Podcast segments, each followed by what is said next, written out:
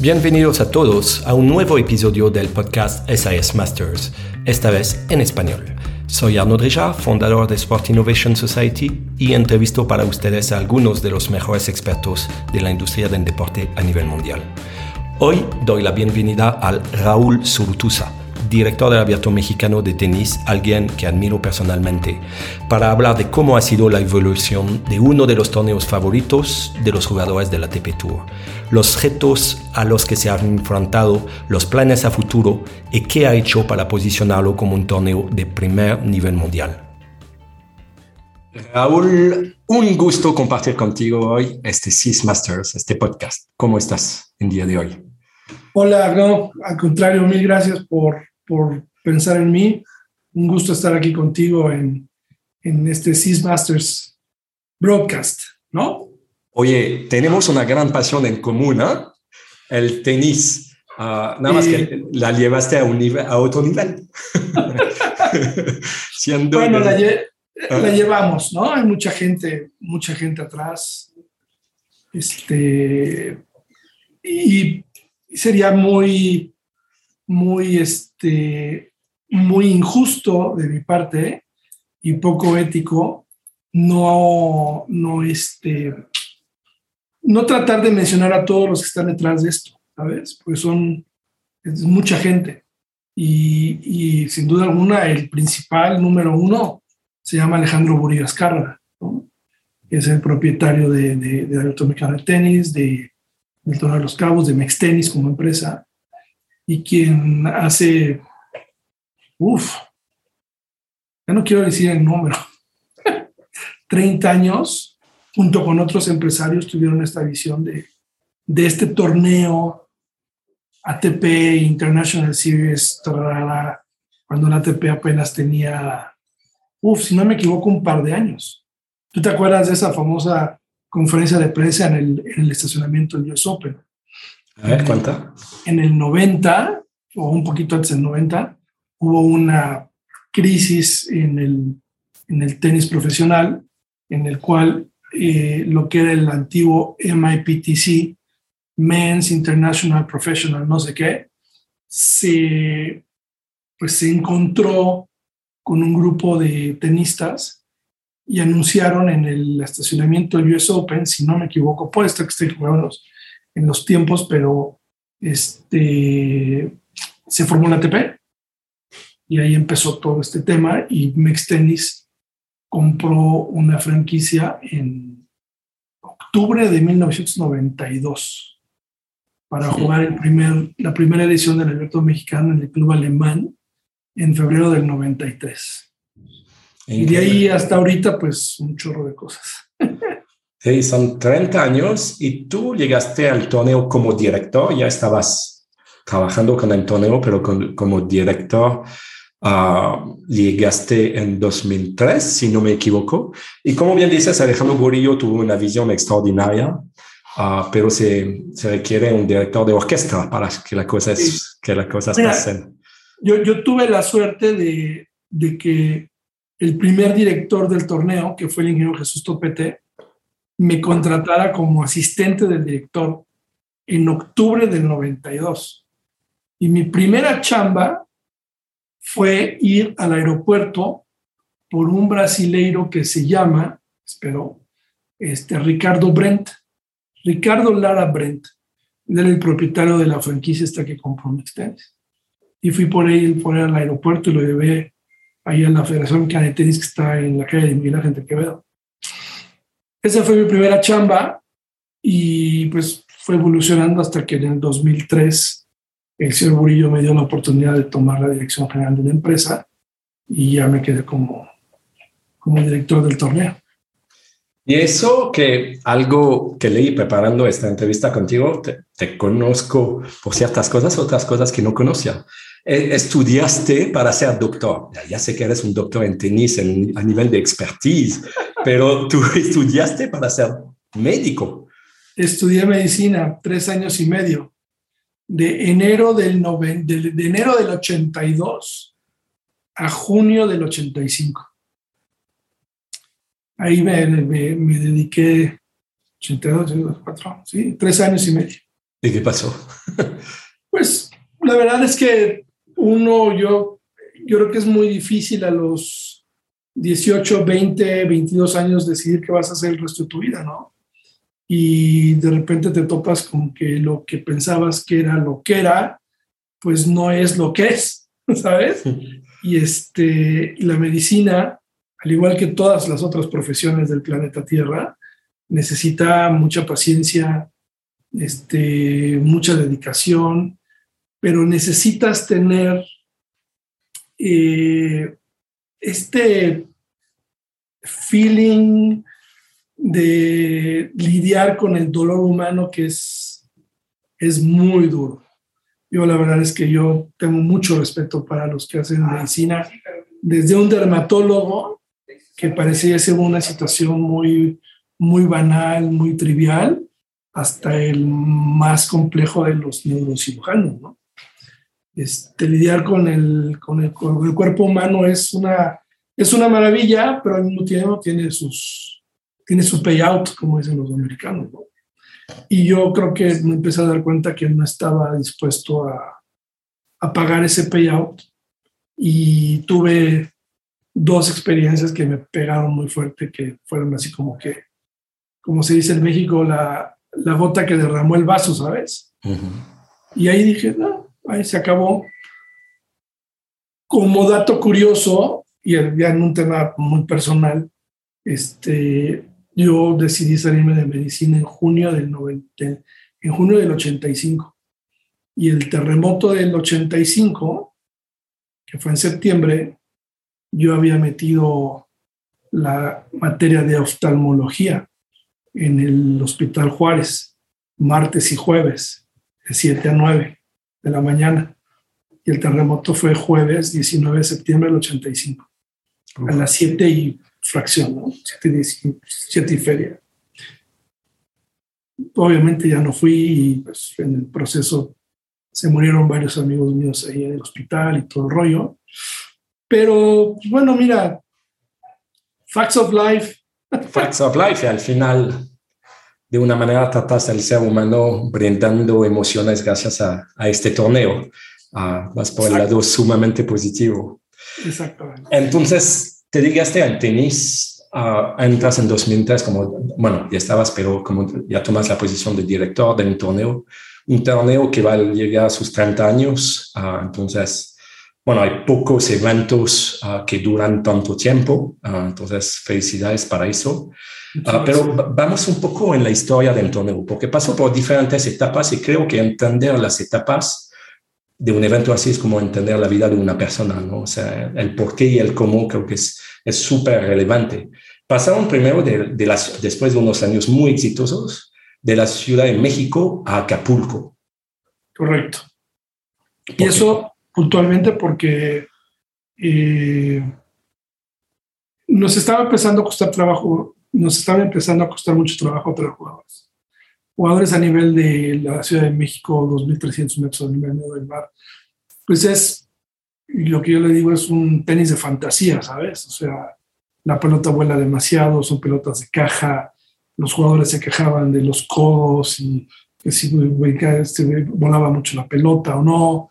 Entonces empezamos a tener muchos problemas para tener jugadores buenos. Y en el 99 este, hubo una reunión con el señor Burillo a quien le explicamos el contexto, ¿no? Además, él, él, sabe de este tema porque es un, es un ávido deportista. Entonces, este, la decisión de Alejandro fue, oye, vámonos a nivel de mar.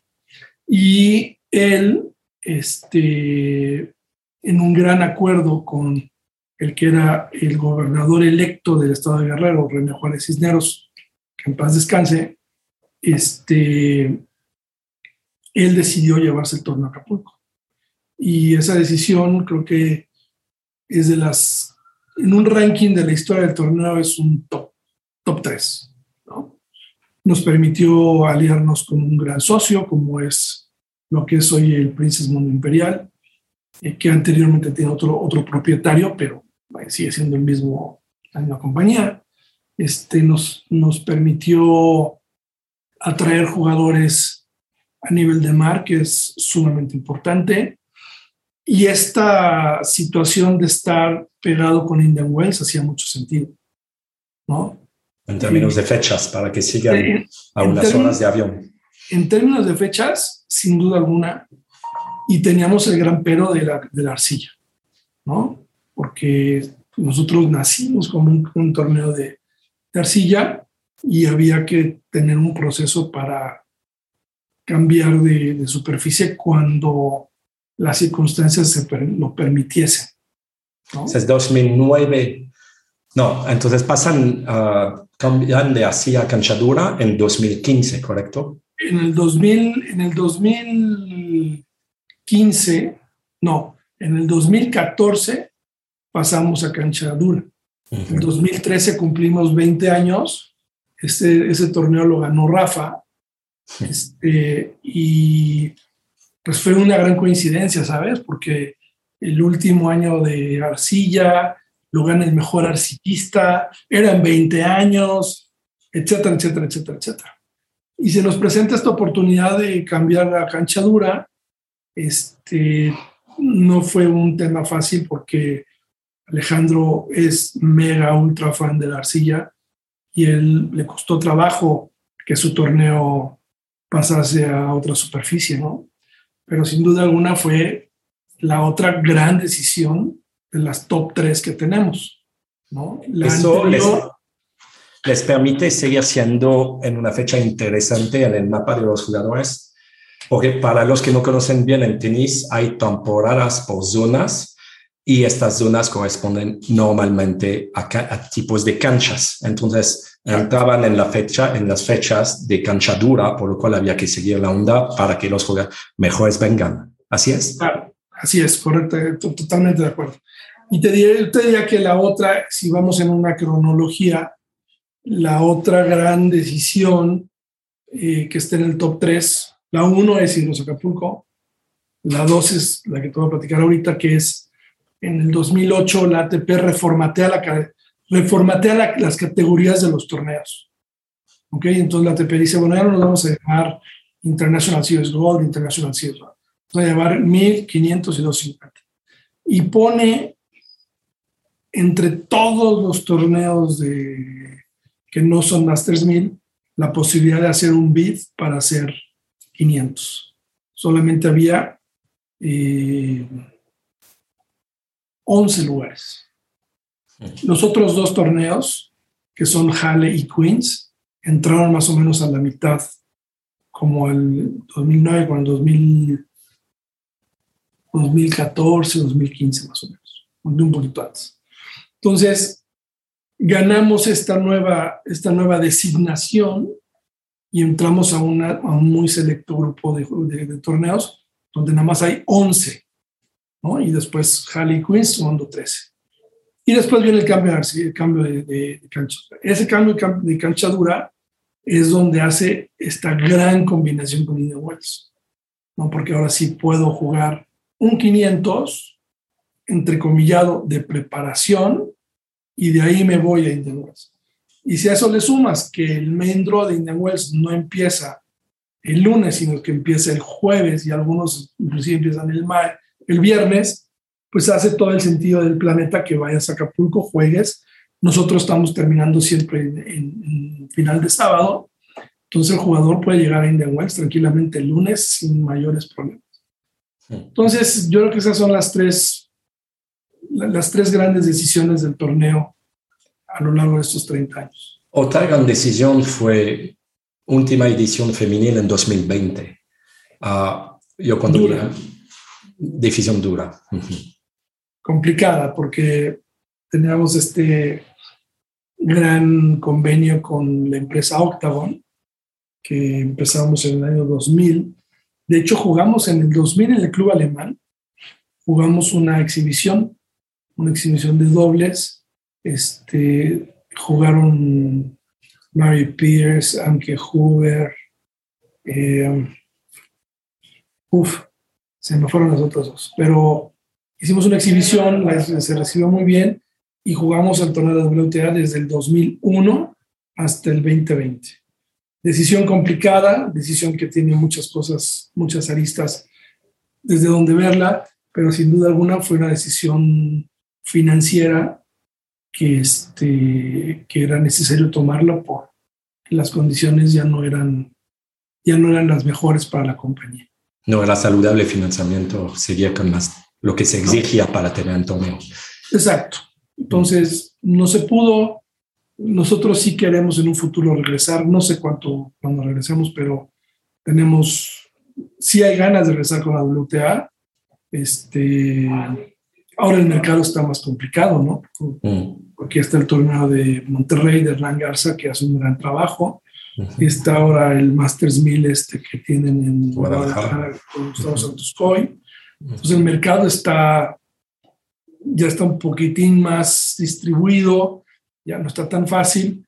Y yo, mm, yo en lo personal no veo a Acapulco con un combine event otra vez.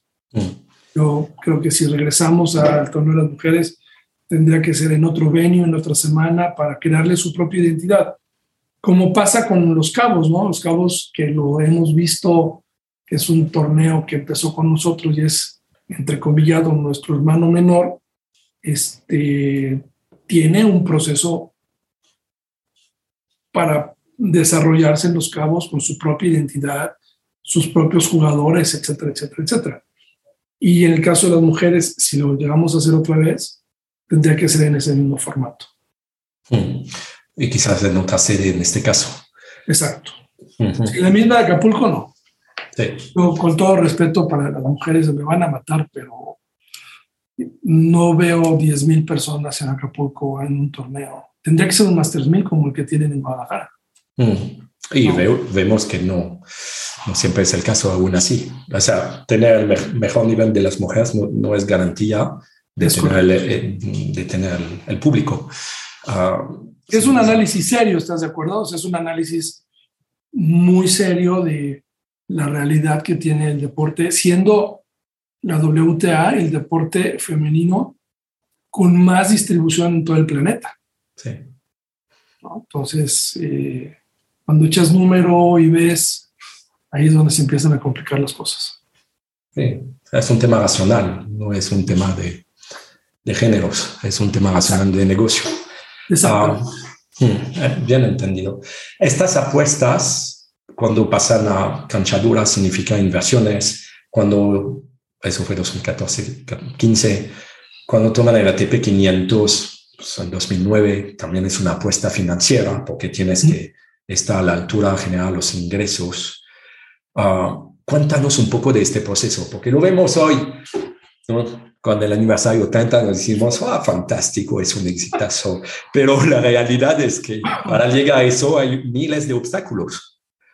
Sí, yo creo que, yo creo que el primer gran obstáculo que tuvimos fue ir a Acapulco, no sabiendo precisamente cómo iba a responder el público, ¿no? Mm. Me acuerdo lunes, martes y miércoles era, uff, éramos cuatro gentes viendo el estadio, era difícil. Y eso que el año que inauguramos fue Guga Kurten, que iba como número uno del mundo. Entonces, este, luego Carlos Moyá, o sea, jugadores muy buenos, pero que eh, la semana del torneo, siendo una semana laboral una semana escolar, pues era difícil que la gente tomara, ¿no? Entonces, eh, eso fue un problema que se fue eh, resolviendo con el tiempo yo creo que tardamos muchos años, si no es que yo creo que el parteaguas fue Rafa en el 2013. De ahí para el Real creo que eh, el público adoptó la semana como una semana eh, que, que, podía tomarse de su agenda, ¿no? Los chavos volarse clases, no era, actualmente no era la escuela, y, la, y los papás tomarse vacaciones para ir al torneo. Y creo que pues todo es una parte de procesos, ¿no?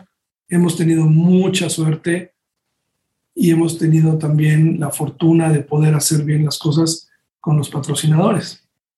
Vamos a tocar estos puntos. Primero, no creo en la suerte, creo en la gente que trabaja muy bien.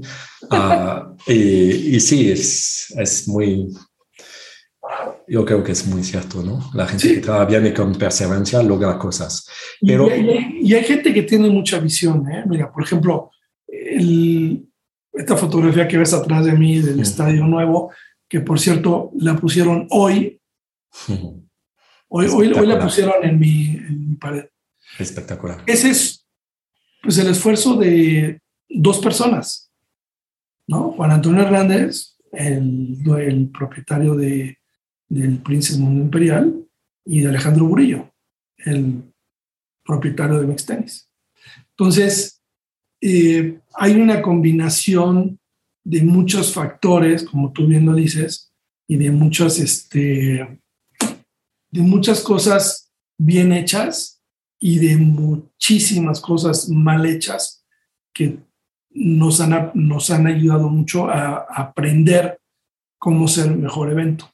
Mm. Justo vamos a, ir en, diferentes de los factores claves de éxito de un torneo. Empezando con los jugadores.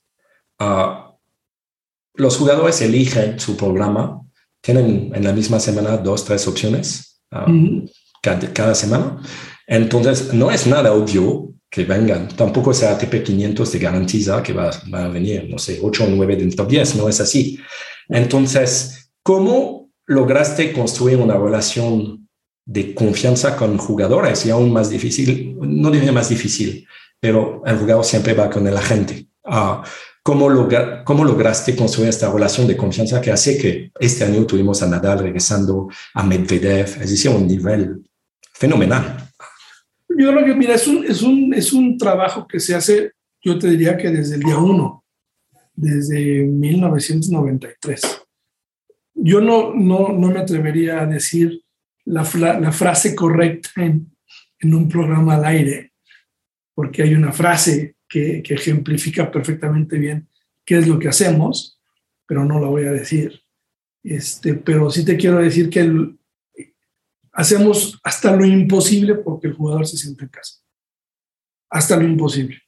Hay cosas que no se pueden hacer, hay cosas que sí se pueden hacer, pero en general eh, hay una filosofía de que el jugador es lo más importante como un producto como un, como un activo fijo, ¿no? Y quiero, si me das oportunidad de, de platicar otros tres, yo, yo veo el torneo con cuatro pilares muy importantes, importantísimos. Uno es el jugador, y como, como lo comento, hacemos hasta lo imposible porque el jugador venga.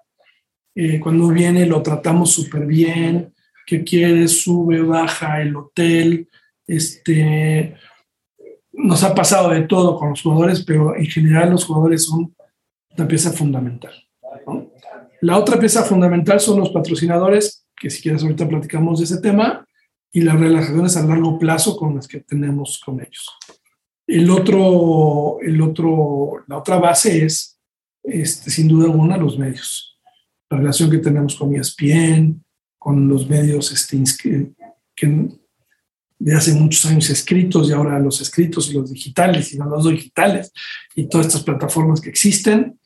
Y el cuarto, y posiblemente el más importante junto con los jugadores, es el público, ¿no? El público que hace que el torneo sea lo que es, que hoy día eh, estamos sold out prácticamente a las horas de salir a la venta de boletos, este, que se quedan 5 mil personas a ver un partido a las 5 de la mañana, ¿no? Entonces, este, el público es fundamental. Y estas cuatro columnas pues están inmersas en una base, en una plataforma que es Mextenis, que es Grupo Pegaso, que ha aguantado con los cimientos que estas columnas ya vayan el piso 30. ¿no? Estamos terminando de hacer las paredes para el piso 30. Y, este, y yo creo que en ese sentido eh, no, no, me cansaré de, de, agradecerle a, a, Alejandro y a su familia la visión de largo plazo que tienen, porque estos eventos, y quien se dedica a esto no va a dejar, no va a dejar mentir, en la medida que tú puedes tener la certidumbre de trabajar en un largo plazo, te cambia todo, te cambia todo. Te cambia todo porque te puedes darte el lujo, entre comillas, de equivocarte. ¿no? Y si te equivocas y eres lo suficientemente humilde para reconocer que la regaste, pues te levantas, arreglas y vas para adelante, ¿no? Entonces, esos cuatro, padre, es que es... muy, muy, muy interesante. Y consejo a largo plazo te permite equivocarte, sin duda, te permite también tener una línea de ética, uh, es decir, no, no ceder a tentaciones cortoplacistas que pueden poner en peligro si tienes una visión a, a largo plazo. Sin duda alguna, sin duda alguna. O tienes una línea trazada muy clara, ¿no? Mm. O sea, a dónde quieres llegar. Y nosotros a lo mejor como, como empleados de la compañía dar los mejores resultados a los dueños y, este, y, esas, y esas líneas y esas guías, pues te las vas trazando. ¿no? Mm. Y, y todo esto va esto, todo esto aplica a todos lados. Yo te diría, por ejemplo, yo tengo anécdotas de, por ejemplo, agentes que son súper, súper estrictos con torneos. Con nosotros hemos llegado a no tener ni que firmar el contrato. Nos damos la mano, deal, deal, ya, cerrado. Oye, anuncio Arnaud pasado mañana oye, el contrato, no, te preocupes, o sea, sí va a haber contrato porque legalmente estoy obligado a tener un contrato porque no puedo pagar si no tengo un contrato que lo sustente, ¿no? Pero el deal se cierra con, una, un apretón de manos. Entonces, y esas cosas, eh, solamente el tiempo te lo permite. Mira, platico esta anécdota rápida. Eh, un, un agente relativamente chavo ¿no? Chavo, 29 años, este, cerramos a este personaje y me dice, nos tienes que pagar un mes antes. Le digo, ¿es en serio? Y me dice, sí, sí, sí, si no, no va, que no venga. No, perfecto, que no venga, pero dímelo ahorita. Este torneo no paga un mes antes, ni dos semanas antes, ni dos días antes. Metes tu factura el día que termina el torneo y pagamos técnicamente un mes después. Esas son las reglas, si quieres. Y si no quieres, pues pregúntale a tus amigos agentes que son seniorities, que te llevan muchos años más que tú, que han trabajado con nosotros y tienen un problema, ¿no? A los dos días, no worry, we are in. ok, pero digo, yo, yo no sé qué opinan los demás, pero para mí el, el valor del tiempo y de la seguridad de que el producto va a durar mucho es lo más importante para el éxito de un evento este Es lo más importante para el éxito. Te permite construir con jugadores. Hablaste de patrocinadores, medios y público. Creo que el mismo factor aplica para los patrocinadores en los medios. Es decir, saben que si van con, con ustedes, van, con algo que va a durar, cuando la mayoría de los eventos no duran, tienen un ciclo de vida muy corto en América Latina. Entonces es una gran diferencia. Mm, pero hay, un, hay, hay pros y hay dificultades, porque si tú quieres crecer el nivel, en todos los torneos el price money está creciendo. ¿no? Lo vimos ahora con Wimbledon, impresionante el nivel del price money. Entonces, para crecer price money tienes que crecer ingresos, donde vienen patrocinadores, medios y público. Pero tampoco es fácil decir a un patrocinador que te ha apoyado muchos años, ahora hay que meterle más porque ta, ta, ta, ta, ta, ta. Mira, nosotros, nosotros nos han, yo no creo que haya habido una sola conferencia de prensa o un solo torneo en donde haya esta pregunta de cuándo van a ser Masters 1000. Nosotros tratamos de comprar el torneo de entramos a la puja por el torneo de Cincinnati, ¿no?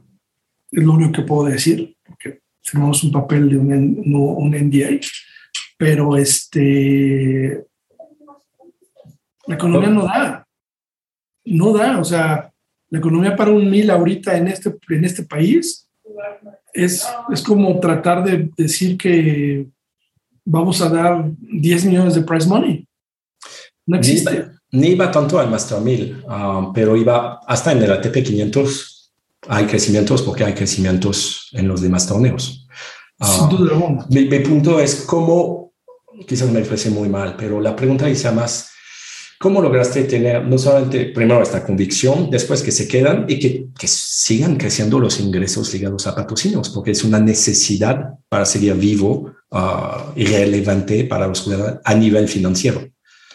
Bueno, nosotros lo que, lo que ha pasado en ese, en ese sentido, este, los ingresos se, se, han, se, han, ido modificando en estas tres barras, ¿no? Yo lo veo así como un poquito como estas barras que suben y bajan, ¿no? Uh -huh. Una barra tienes a los patrocinadores, otra barra tienes el boleto y otra barra tienes que esta es nueva, porque ahora esta es importante, que es la televisión, ¿no? Los medios a nivel televisión doméstico e internacional. Entonces, al principio, 1993, patrocinios era así, boletos era así, la televisión era cero. 30 años después, en otras condiciones, todo el rollo te puede decir que es eh, patrocinios, boletaje y si todo sale bien, televisión. Entonces, eso te permite que puedas seguir trabajando, que puedas tener más o menos un budget razonable. Eh, el 80 o 90% de nuestros ingresos están dolarizados. Eso son condiciones que no, que, que son parte del, del, deal.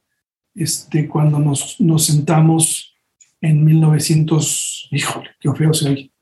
Este, cuando nos sentamos en el 2004 con HCBC, y el deal fue por tres años obligatorios. Y cuando nos juntamos con, con Telcel, que fue en el 2005, fueron tres años obligatorios.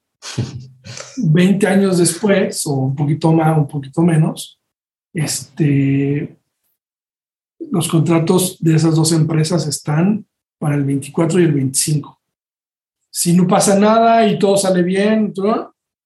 Yo creo que vamos a renovar, pero si llegamos al 24 y al 25, que está a la vuelta de la esquina, vamos a tener el nombre de un evento deportivo comercial más longevo en la historia del deporte mexicano. No hay ningún otro torneo, ni evento de soccer, ni nada que tenga esta permanencia de casi veintitantos años con el mismo nombre todo el tiempo. Y curiosamente, todavía batallamos para que los medios le digan abierto mexicano ser presentado por HCBC. Eso por, eso por otras razones. pero, no, pero no las entiendes, no porque ellos, o sea, tú, tú ves cualquier publicación, o sea, oye, juega la selección mexicana en el Cisco Park de, de San Francisco, o juegan, las Chivas juegan en el Estadio Akron. O sea, tenemos que empezar a pensar que es importante que los medios le entren a esto sin, sin el pretexto de que es como no me, no me invierte en publicidad, no los puedo nombrar. No, totalmente. Yo, porque yo creo que en el fondo, pues es que en el fondo yo creo que pierden ellos credibilidad. No solamente credibilidad, pero sin eventos, no hay eventos sin patrocinadores y sin eventos no, no tienen de qué hablar. Entonces es un tema de ecosistema virtuoso. Exactamente. Ah. Exactamente.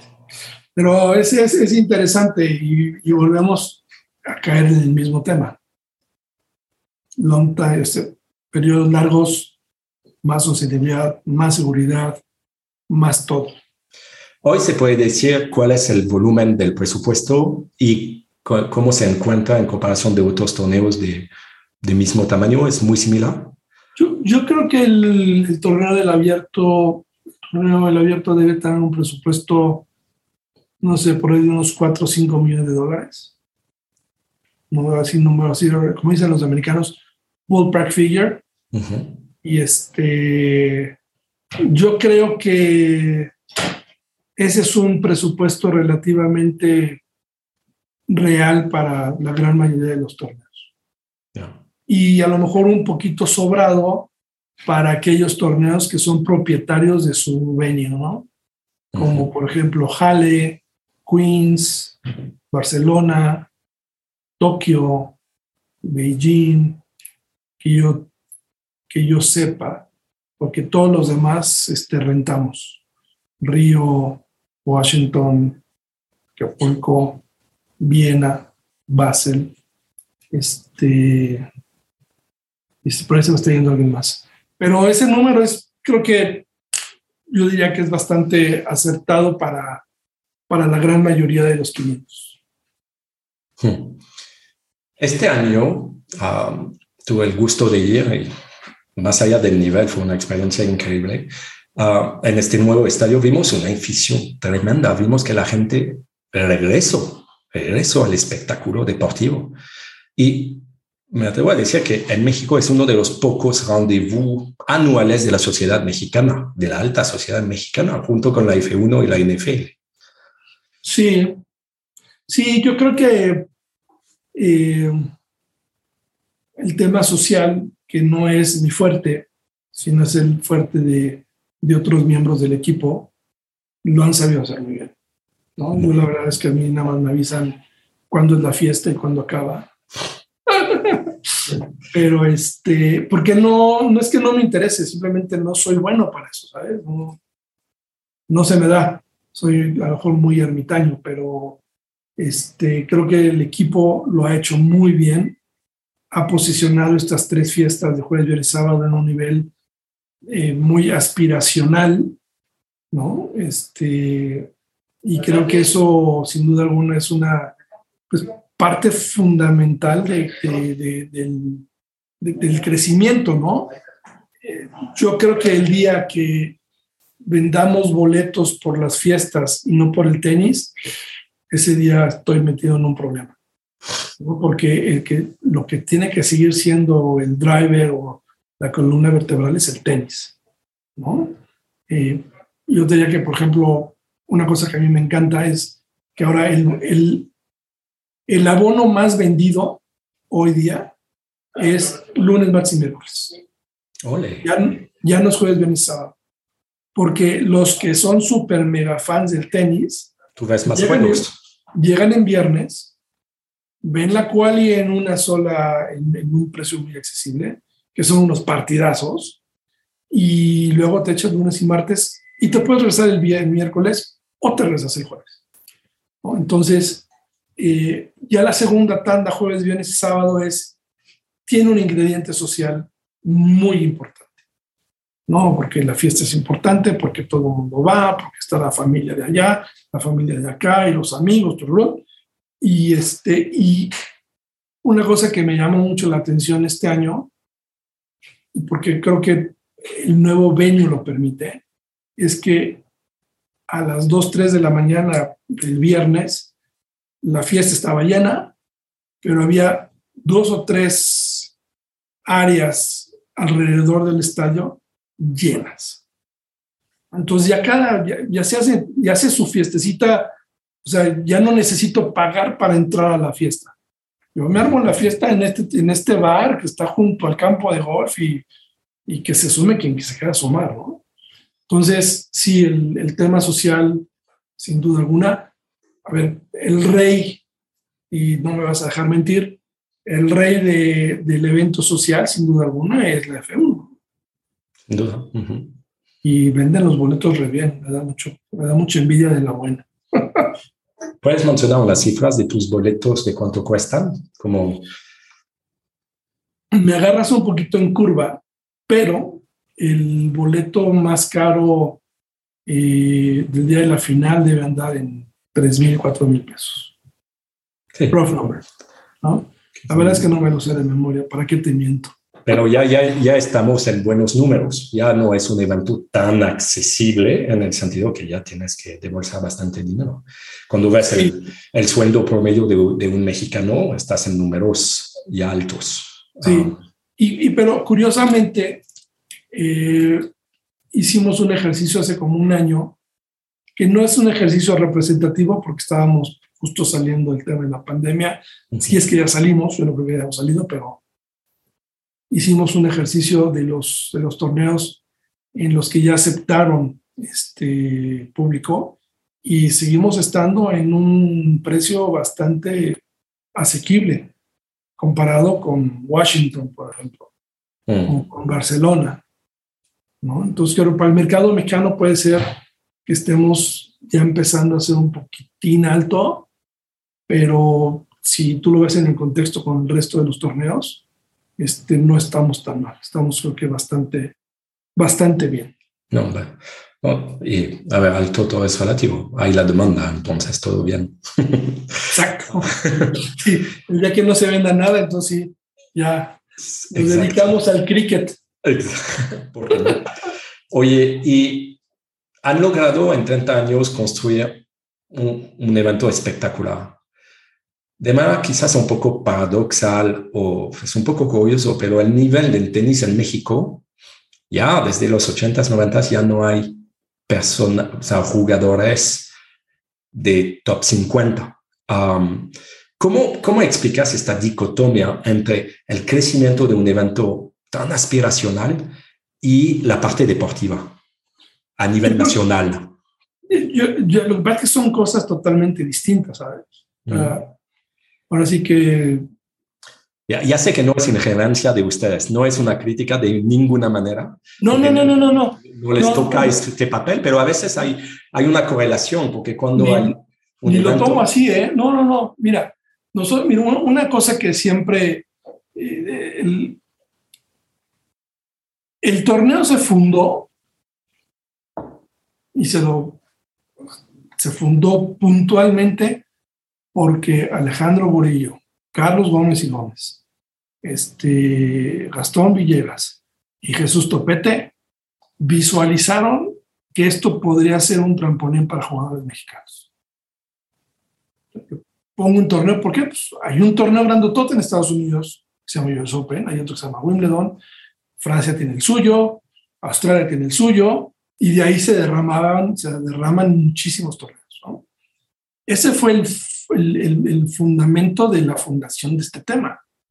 Eh, ¿Dónde nos perdimos? En que, y lo digo abiertamente, me he ganado muchos enemigos con esto, pero no, lo que yo pienso. La federación no hizo el seguimiento adecuado después de este boom en donde eh, tuvimos un semifinalista, Oliver Fernández, donde tuvimos dos campeones, dos veces campeón a, a, Leonardo Lavalle. Y hoy por hoy nos damos, nos da gusto cuando ves a un jugador y dices, perdió, pero jugó bien. O sea, no, no, no les da el ranking. No les da el ranking. ¿no? El otro día, y también creo que tenemos que ser muy, muy, muy objetivos. El tema del, del, del, tenis nacional, muchos de los chavos tienen su mira en la universidad, no en el tenis profesional. Como buen colín para ir a una universidad en Estados Unidos y tener claro. beca. Y que, es, y que es válido, ¿no? Uh -huh. Hoy día, el jugador número uno de México en singles es el 500 y feria del planeta. Uh -huh. Entonces, por ejemplo, ahora Los Cabos, el, uno de los wildcards almendro va a ser para Rodrigo Pacheco.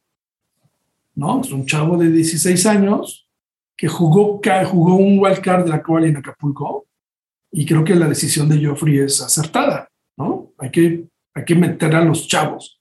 Ya no, ya, ya no, yo creo, ¿eh? no soy coach ni nada, pero yo creo que no es válido cuando dicen, no, está muy chiquito, lo vas a echar a perder. Entonces, ¿cuándo quieres que, juegue? O sea, ¿cuándo es el mejor momento? Esto no es como un coche. O sea, a un, a un conductor de go-karts o de serie 3, tú no lo subes a un Fórmula 1 porque se estampa en la primera recta. Eso está clarísimo.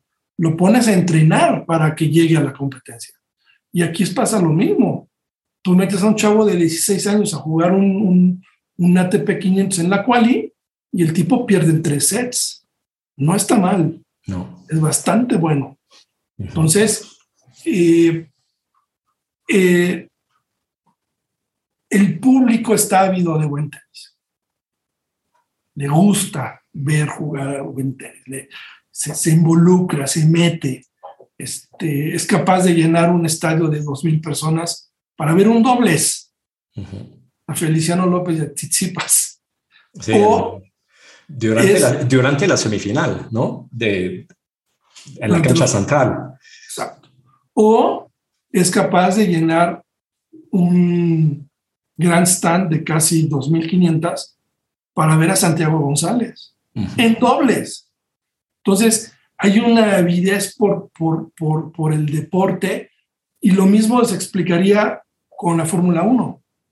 La Fórmula 1 no la llena Checo Pérez. Que me perdonen, no la llena Checo Pérez. La llena el evento. La llena el, esas ganas de, de esa, esa, esas ganas que tienen de ver este, un evento. Este, voy a ponerte a ti como ejemplo. En Tlaxcala, ¿no? No llenaron una plaza de toros para ver un voleibol de playa. Así es. O sea, el, público mexicano así es, no si el resto del planeta, pero aquí, cuando hay pachanga y se puede y me gusta el deporte, yo voy primero y compro mis boletos. Todo. Entonces, y con esto acabo esta. Una cosa es el torneo como evento, como espectáculo que la gente ve, porque ve a Rafa, porque ve a no sé quién, o porque tiene, este, le encanta ver a un a newcomer como Musetti, que se metió el año pasado de la calificación hasta las semifinales, ¿no? A la gente le gusta. Y otra cosa es el tenis mexicano. El tenis mexicano tiene otro experiencia. Hoy por hoy, el tenis mexicano está mejor representando a las mujeres que a los hombres. Ahí está Fernanda Contreras, ahí está Renata Sarazúa, ahí está Juliana Olmos, ¿no? Entonces son cosas distintas. Y con esto acabo hay más de 25 chavos jugando el NCAA estudiando. Alan Rubio, que es un chavo que pintaba muy bien, no sé cómo está jugando, acaba de salir de college y se va a apuntar en los cabos. No me sorprendería que en una de esas gana un round ¿eh? en quali. No lo sé, porque además ya hay muchos, bueno, no muchos, ya hay ejemplos muy palpables del éxito que se puede tener si haces una carrera y al mismo tiempo estudias. El más reciente, Curry. Cameron Norrie, que curiosamente, que curiosamente estudió en una universidad donde el head coach, ¿sabes de qué nacionalidad es? Mexicano. David Roditi es el head coach del TCU y lo han nombrado cinco veces head coach del año en la NCAA. Y a, Entonces, los, y a los 25 años hace final contigo, semifinal de Wimbledon. Espectacular. Entonces, y gana su primer torneo 250 en Los Cabos hace un año. Mm. Entonces, necesitamos ver bien y hacer el análisis correcto para no este, para no irnos con la finta de que pues, no, no se hagas nada. Pues, los chavos quieren estudiar, o los papás, no sé. Sí, sí, sí. Es un tema muy interesante que nos tomaría un par de cafés o más. o más, sin duda. Ah, seguramente hay mucho por hacer para los interesados. Ah, sin duda alguna. Ah, y oye, más allá del torneo, han hecho, bueno, han creado los cabos, y hace poco, bueno, un par, tres años, crearon The Greatest Match, que la verdad, esta foto de la plaza, la plaza de Toros de México llena, atascada con estos. Perdón, ¿eh? No te vayas a marear. Es que en el podcast no veremos la foto, uh, tristemente. No pasa nada, pero ahí te lo enseño. Uh, sí, sí, sí, sí, sí, sí, sí. Uh, 42 mil personas. Federer, sí. llegan no solamente están súper bien pagados para jugar una exhibición, pero hacen un partidazo. uh, entonces, en una exhibición de verdad como, como se merece para el público que, uh, que pagó y que hizo el esfuerzo de venir. O sea, un momento totalmente inolvidable en tu vida, me imagino. Sí, sí, sin duda alguna. Creo que es un parteaguas, ¿sabes? Es un parteaguas eh, hijo, lo que voy a decir puede ser que suene muy arrogante, pero lo voy a, lo voy a soltar. Fuimos los primeros y difícilmente nos van a alcanzar para hacer algo que mm, le llegue ni a las rodillas, ¿sabes? Porque hay una combinación de muchas cosas, ¿no? El timing, Federer nunca había venido, Eh, Sasha estaba jugando muy bien. Este, estaba, estaba libre en la Plaza de Toros México. La pudimos jugar en, sábado. O sea, hay muchas, como se dice, en, de vez en cuando los astros estaban alineados y en ese sentido, este, creo que es un evento que marcó, ¿no? Lástima que dos meses después se fueron a jugar, se fue a jugar Roger con Rafa a Johannesburgo a Cape Town y rompieron el récord, pero pues tenemos el segundo récord, ¿no? Somos el, primer evento a ellos y nosotros tenemos este récord de 42.500 y feria de personas esté viendo un torneo de tenis. Pero también algo así es inolvidable para la gente que fue, para la gente que lo vio, ah, para ni hablar de la gente que trabajó en eso, ah, pero también es una apuesta de negocio enorme, porque aquí la ecuación financiera, el equilibrio es bien difícil de, bien arriesgado. Eh, el, el, riesgo lo tomas porque el negocio está sustentado 100% en el boletaje. 100%. O sea, el patrocinio, porque además fue, nosotros anunciamos a este evento en septiembre y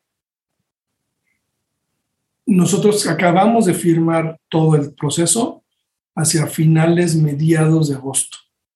Y habíamos empezado a platicar con patrocinadores y sí o si no, vamos a la mitad del año, ya las reservas no es lo mismo.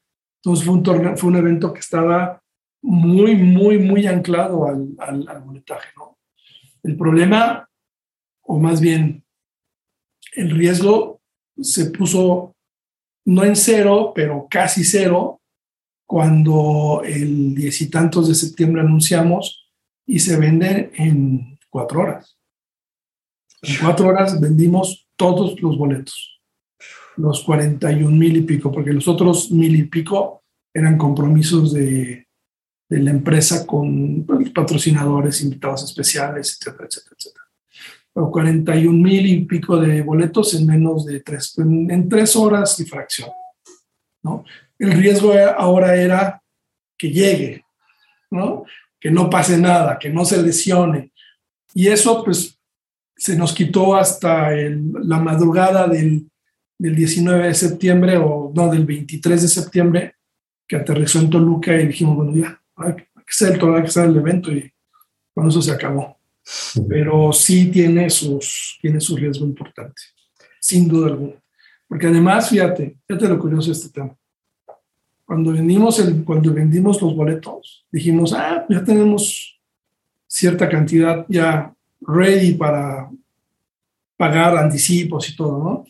Y nos dice la boletera, pues no te puedo dar nada. No te puedo dar nada porque yo soy el garante del dinero de los, de, los, de los aficionados que pagaron para ver este evento. Y si pasa algo, hay que reembolsar. Si se cancela o lo que sea, hay que reembolsarlos. Y no lo vas a reembolsar tú, lo tengo que reembolsar yo. Entonces, tenemos toda la taquilla en la boletera y no podemos agarrar ni un solo dólar. Entonces, este, pues ya, nos movimos, ¿Cuál, subimos, pero bueno. ¿Cuál era el plan? Porque eso fue es el cuento de hadas, ¿no? Ah, pero sí, si hubiera salido un poco mal el boletaje, ni modo. Asumir. Asumir. Asumes el riesgo. ¿no? Hacer y asumir. Es donde vemos que los empresarios hay las matemáticas y la, y hay la intuición. Mira, nosotros cuando le presentamos el proyecto al Güero, se lo presentamos junto con, se lo presentamos a él y a sus hijos, a Renata y a Patricio, que son los más involucrados en todo esto. Y, este, y bueno, estos son los números, estos son los riesgos. Luz verde o roja. Es así de fácil. Y el güero es muy echado para adelante. Muy echado para adelante. No, no, luz verde. Vamos a darle para adelante luz verde, verde, verde. Y, este, y nos salió bien no todas las cosas nos han salido bien. Esta nos salió muy bien, afortunadamente. Excepcionalmente bien. Y, este, y la gente estaba contenta en un inmueble viejísimo.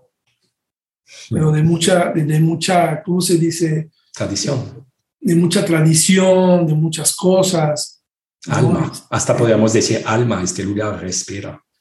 Es un lugar que eh, ha visto pasar a no solamente toreros, a muchas celebridades. Yo no sé si tú sepas quién es eh, Raúl el ratón Macías, pero es un boxeador mexicano que en 1950 y tantos metió 52 mil gentes para una pelea de box. En esta plaza. Imagínate. Entonces, la verdad es que sin duda alguna es un orgullo personal, pero también es un orgullo gigantesco de la empresa de poder haber hecho este evento y que yo insisto, con todo el respeto que me merecen todos los demás promotores, difícilmente se va a repetir. Sí, sí, sí, las cosas excepcionales así son. Um, ahora, regresando al tema un poco del, del abierto y del futuro. 30 años ¿qué quieres del futuro del abierto? Porque pues, más de mil es una posibilidad, quizás sí, quizás no, um, en lo entendido. Yo diría que quizás no ni es una finalidad, porque pues, al final que te cambia, el price money cambia, pero el espectáculo deportivo sigue igual de bueno. Sí, correcto. Uh, ¿Cuál es tu sueño? ¿Aún tienes un sueño? Sí, yo, a mí me gusta pensar mucho que el torneo eh, esté lo suficientemente sólido para que la familia Burillo piense que esto es de muchas generaciones, ¿sabes? Un patrimonio. Eh, hoy por hoy, eh, Alejandro está tranquilamente casi retirado, sigue viendo sus cosas y todo, pero la que está metida en, liderando la empresa es Renata, ¿no? Y, este, y creo que ese cambio generacional es súper importante para darle certidumbre a su torneo porque al final de cuentas es de ellos. Y, yo sí creo que eh, el torneo debe y puede prevalecer muchos años. Y el nuevo plan estratégico de la ATP eh, te da muy buenas, eh, muy buenas señales de que el torneo puede prevalecer mucho, mucho tiempo. Entonces, este, no sé, si me preguntaras cómo, qué me gustaría en el futuro, pues a lo mejor cuando ya esté retirado, ir a ver tenis al palco de mis papás, que ahí sigue, que ahí sigue estando desde que empezó el torneo y, y nada. ver, ver, tenis, este, disfrutar del área comercial, no sé cómo lo voy a hacer, ¿no? Porque seguramente le hablaré a quien me, a quien Renata y su familia decidan que me, que me, que me suceda como, como director del torneo. Si le oye, se te cayó el banner en tal cancha o cosas de ese tipo, ¿no? Es un proyecto padrísimo. Yo estoy muy contento. La verdad es que soy muy afortunado en trabajar en un trabajo y, estoy infinitamente agradecido con la familia Burillo por la oportunidad. Sí. Oye, para terminar esta charla, tenemos muchas más sin micrófonos, pero para terminar esta, una serie de preguntas rápidas para ti. Okay. ¿Cuál es tu atleta favorito? Todos los tiempos. ¿Atleta favorito de todos los tiempos? ¿No importa el deporte? No importa el deporte. Uf, me la pones muy difícil. Rod Laver. Rod Laver, gran tenista, ganador de muchos Grand Slam, que aún da los premios, de hecho. sí. Revés, un slice espectacular en revés. Espectacular. Era un tenis distinto, ¿no? Era un tenis distinto, pero Rod Laver tenía una elegancia para jugar tenis. Mira, hace poco, bueno, hace poco, no sé cuántos años, pero se puso a pelotear, comillado con Federer en, en Australia no, no, no, es una leyenda viviente, con todo el respeto que me merece Nadal y Federer y Djokovic, ¿no? pero yo que Rod Laver es Rod Laver, punto. Tu evento deportivo, cualquier deporte, favorito. Wimbledon. ¿Por qué?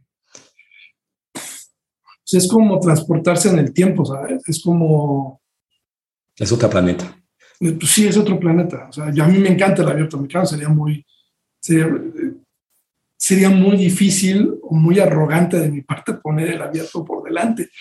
Pero Wimbledon es Wimbledon, ¿no? Subirse al tren, caminar a, eh, caminar al torneo, esa calle de Church Road que te lleva, que existe desde que yo, pues, desde hace muchos años, este, y entras a los, entras al club y eh, es una cancha que ha estado ahí 100 años. Este año celebraron 100 años. Entonces, sí, Wimbledon, Wimbledon. Todo es un ritual en este torneo. Todo es un ritual. ¿Tu sonido favorito en un estadio? ¿Sería el silencio en Wimbledon?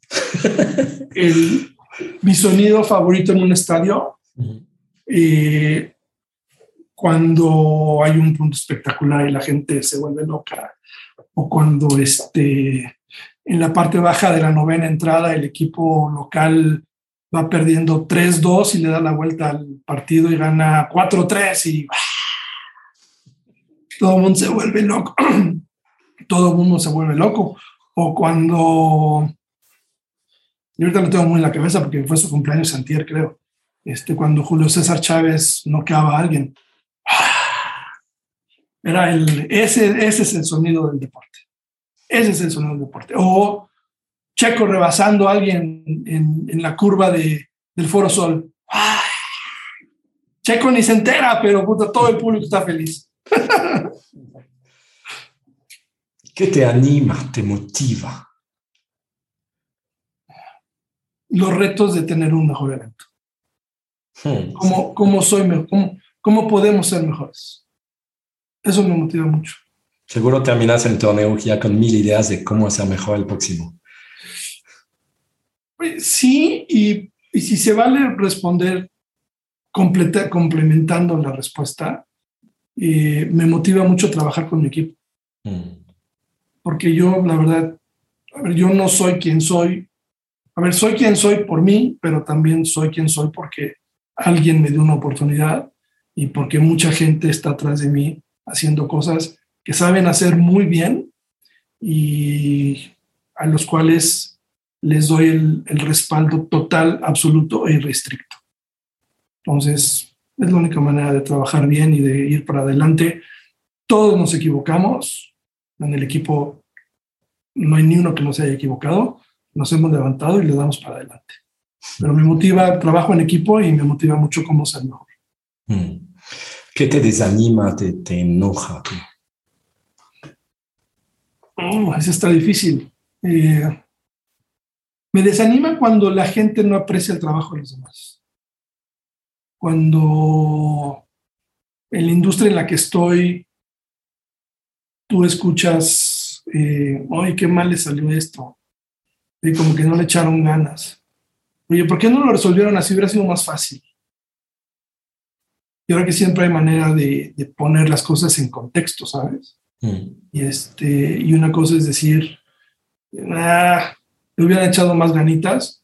Y otra cosa es tocar la puerta de quien es el responsable. Oiga, y si hacen esto el año que entra mejor así, ¿qué le parece? Pues a mí me desanima, pero es un desánimo mega pasajero, ¿eh? Mega pasajero. ¿Tu palabra favorita?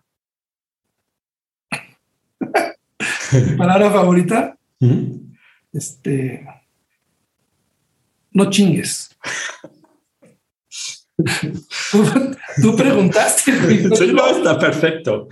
Oye, ¿qué es para ti ser un gran líder? Eh, para mí ser un gran líder es tener la, habilidad y la, la, la destreza de saber delegar tu trabajo en la medida de que tú tienes a los mejores trabajando en tu equipo, uno es mejor. Hmm. Y creo que eso es fundamental. una cosa que me gusta mucho de los grandes líderes son aquellos que no, que no regañan, ¿sabes? si alguien la, perdón, si alguien la mega caga, pues vas, lo levantas, le dices, maestro, la regaste en esto y esto y esto, dale para adelante, órale.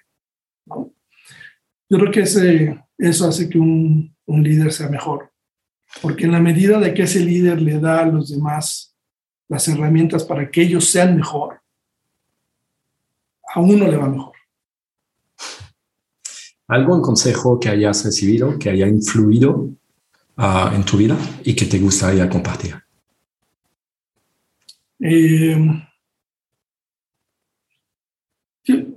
es que he tenido la fortuna de tener varios, ¿no? Pero a lo mejor el, el, el que más me ha, me ha enseñado y me sigue enseñando, y estoy seguro que me seguirá enseñando, es, es el saber delegar, y es un poquito con lo que estamos platicando, ¿no? Es como, cómo integro yo a mi equipo y yo diría que hay dos o tres personas que siempre me han enseñado porque me han dado la oportunidad de hacer yo las cosas y he dado resultados. Y eso ha sido un gran aprendizaje para poderme voltear y decirle a los dueños de la empresa, oye, voy a, voy a delegar en esto, esto y esto y esto y esto, porque es la mejor manera de resolver los temas y como tornados ver mucho mejor. este, y ser paciente. Uno tiene que ser muy paciente en esto.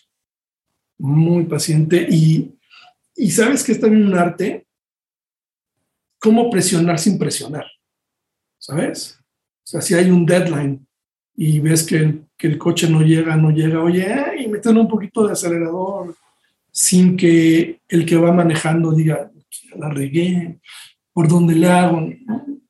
¿Cómo, cómo, cómo acompañas al equipo en sus cosas para que las cosas salgan bien? ¿Qué significa para ti ser feliz? Ser feliz son muy pocos segundos en tu vida, en tu entera vida, eres feliz. Pero si yo tuviese que decir qué es para mí ser feliz, es llegar a mi casa, ver a Marisol, a mis hijas,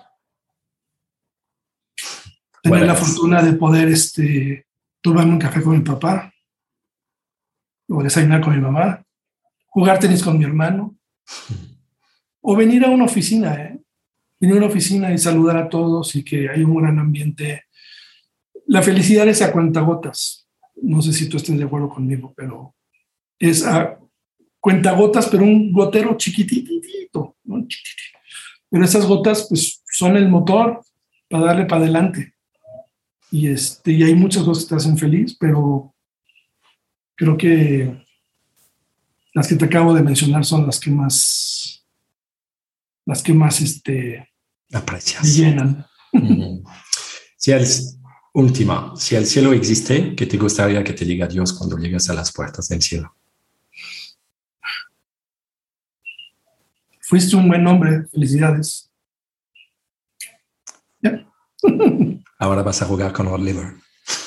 Ahora voy a jugar con Rod Laver, sí. Espero, espero que él llegue primero que yo. no, eh, fíjate que lo vi muy bien, ¿eh? Para su edad. el tipo se mantiene súper bien. Muy bonitas respuestas, grandes reflexiones, uh, mucho sobre el poder de, de la paciencia, del el poder humano de la delegación de la gente, mm, de la, del tiempo. O sea, muchos, yo creo que tenemos esta tendencia en que todo demasiado rápido. Ah, y sí, entonces este podcast creo que va a inspirar a muchos. Raúl, te felicito por la trayectoria, te felicito por el abierto y, y este legado uh, que has dejado hasta ahora y que sigues construyendo.